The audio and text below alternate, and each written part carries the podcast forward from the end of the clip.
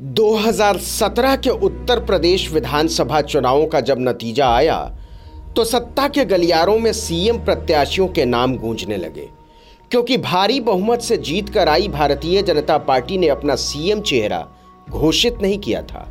यह चुनाव नरेंद्र मोदी के नाम पर ही लड़ा गया था। इन्हीं नामों के बीच एक नाम गूंज रहा था, स्वतंत्र देव सिंह का। बैकग्राउंड की राजनीति करने वाले जनता के बीच सक्रिय रहने वाले स्वतंत्र देव सिंह का, जिनको पॉपुलर मीडिया उतना प्रचारित नहीं करती थी, लेकिन स्वतंत्र देव चीफ मिनिस्टर नहीं बने, पर उन्हें पहले मंत्री और फिर कुछ सालों के बाद यूपी भाजपा का अध्यक्ष बनाया गया। एक साधारण गरीब परिवार से लेकर यहाँ तक कि उनकी यात्रा साधारण तो नहीं है। बिना किसी राजनीतिक बैकग्राउंड के स्वतंत्र देव सिंह का यहाँ तक का सफ़र लाजवाब है।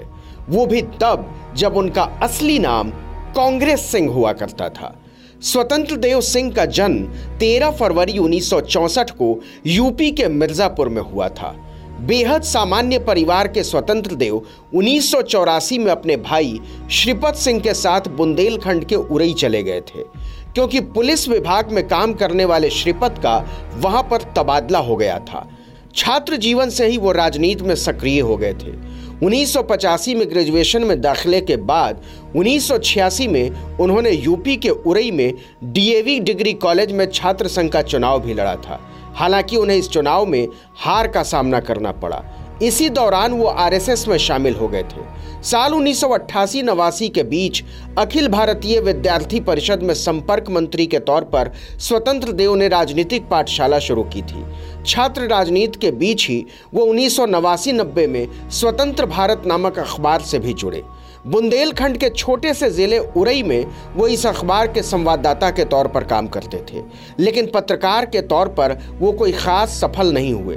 उन्होंने इसमें करीब तीन साल तक काम किया। कहते हैं कि स्वतंत्र देव सिंह ने तब के उभरते हुए हिंदूवादी नेता विनय कटियार का इंटरव्यू अखबार में पब्लिश करा दिया था। इससे वो विनय कटियार के करीब आ गए। उन्नीस सौ बयासी में उन्होंने पूरी तरह से पत्रकारिता छोड़ दी और आरएसएस के कार्यकर्ता के रूप में उरई से झांसी आ गए। यह राम मंदिर आंदोलन का वो दौर था जब भाजपा मंडल और कमंडल की राजनीति के चक्र में ओबीसी नेताओं को रिझा रही थी। कल्याण सिंह उसका चेहरा थे।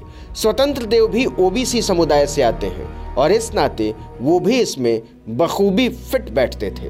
अब तक स्वतंत्र देव सिंह का नाम कांग्रेस सिंह हुआ करता था।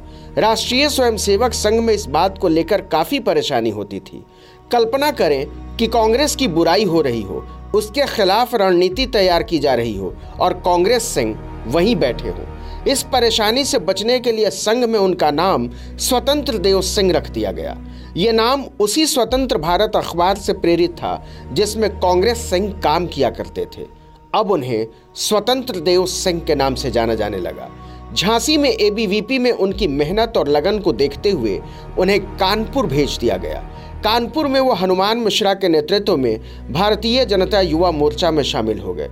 उन्नीस में स्वतंत्र देव सिंह को बुंदेलखंड भारतीय जनता युवा मोर्चा का प्रभारी बनाया गया और उन्नीस में युवा मोर्चा के महासचिव चुने जाने तक वो इस पद पर बने रहे।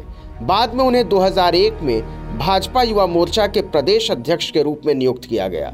स्वतंत्र देव सिंह ने इसके बाद आगरा में पूरे देश से युवाओं को जुटाया था और सफल राष्ट्रीय सम्मेलन कराया था। भाजपा में इस कार्यक्रम की चर्चा लंबे समय तक होती रही। स्वतंत्र देव सिंह को भाजपा के अंदरूनी हलकों में गंभीरता से लिया जाने लगा। इसका इनाम ये मिला कि उन्हें युवा मोर्चा से मुख्य धारा की राजनीति में लाते हुए भारतीय जनता पार्टी ने यूपी का महामंत्री बना दिया। उन्हें उरई में सहकारी समिति का अध्यक्ष भी बनाया गया। वर्ष 2004 में उन्हें उत्तर प्रदेश में एमएलसी के रूप में चुना गया। और उसी साल उन्हें भाजपा का महासचिव भी बनाया गया। 2004 से 2017 के बीच उन्हें तीन बार महासचिव और एक बार उपाध्यक्ष बनाया गया। इस बीच 2012 में हुए विधानसभा चुनाव में बीजेपी की तरफ़ से स्वतंत्र देव सिंह उरई की कालपी सीट से चुनाव लड़े। यहाँ उन्हें बुरी तरह हार मिली।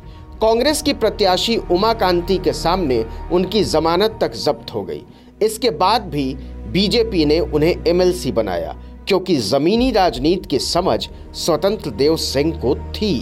मतदान जाति के नाम पर नहीं होता है। मतदान पैसे के नाम पर नहीं होता है। मतदान क्षेत्रवाद के नाम पर नहीं होता है। मतदान राष्ट्रवाद के नाम पर होता है मित्रों। मतदान राष्ट्रवाद के नाम पर होता है। और बनिया ब्राह्मण का टैग थोपे हुए बीजेपी को ओबीसी लीडर्स की सख्त ज़रूरत थी क्योंकि यूपी में सपा और बसपा की वजह से ओबीसी और दलित राजनीति ताकतवर थी। 2014 में हुए लोकसभा चुनाव स्वतंत्र देव सिंह के लिए महत्वपूर्ण रहे।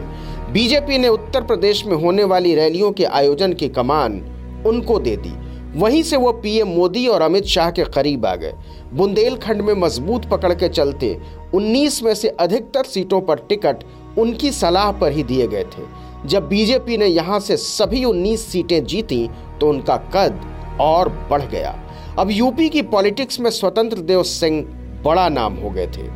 2017 के विधानसभा चुनावों में जब ओबीसी पॉलिटिक्स को साथ लेने की वजह से भाजपा को प्रचंड बहुमत मिला तो कयास लगाए जाने लगे थे कि ओबीसी लीडर स्वतंत्र देव सिंह को सीएम बनाया जा सकता है। पर ऐसा हुआ नहीं। 2019 के लोकसभा चुनाव के दौरान उन्हें मध्य प्रदेश का प्रभारी बनाकर भेजा गया था। कार्यकर्ताओं के बीच स्वतंत्र देव सिंह की पकड़ का अंदाज़ा इसी बात से लगाया जा सकता है कि विधानसभा चुनाव में मिली हार के बावजूद मध्य प्रदेश की 29 लोकसभा सीटों में से 28 सीटों पर भाजपा ने जीत हासिल की थी। भाजपा के लोग बताते हैं कि लगातार काम करने की क्षमता, सेवा भाव और विनम्रता यही चीज़ें स्वतंत्र देव सिंह को बाकी लोगों से अलग करती हैं और उन्हें लंबी रेस का घोड़ा बनाती हैं। अभी उनके पास वक्त है और यूपी की राजनीति में वक्त बदल रहा है।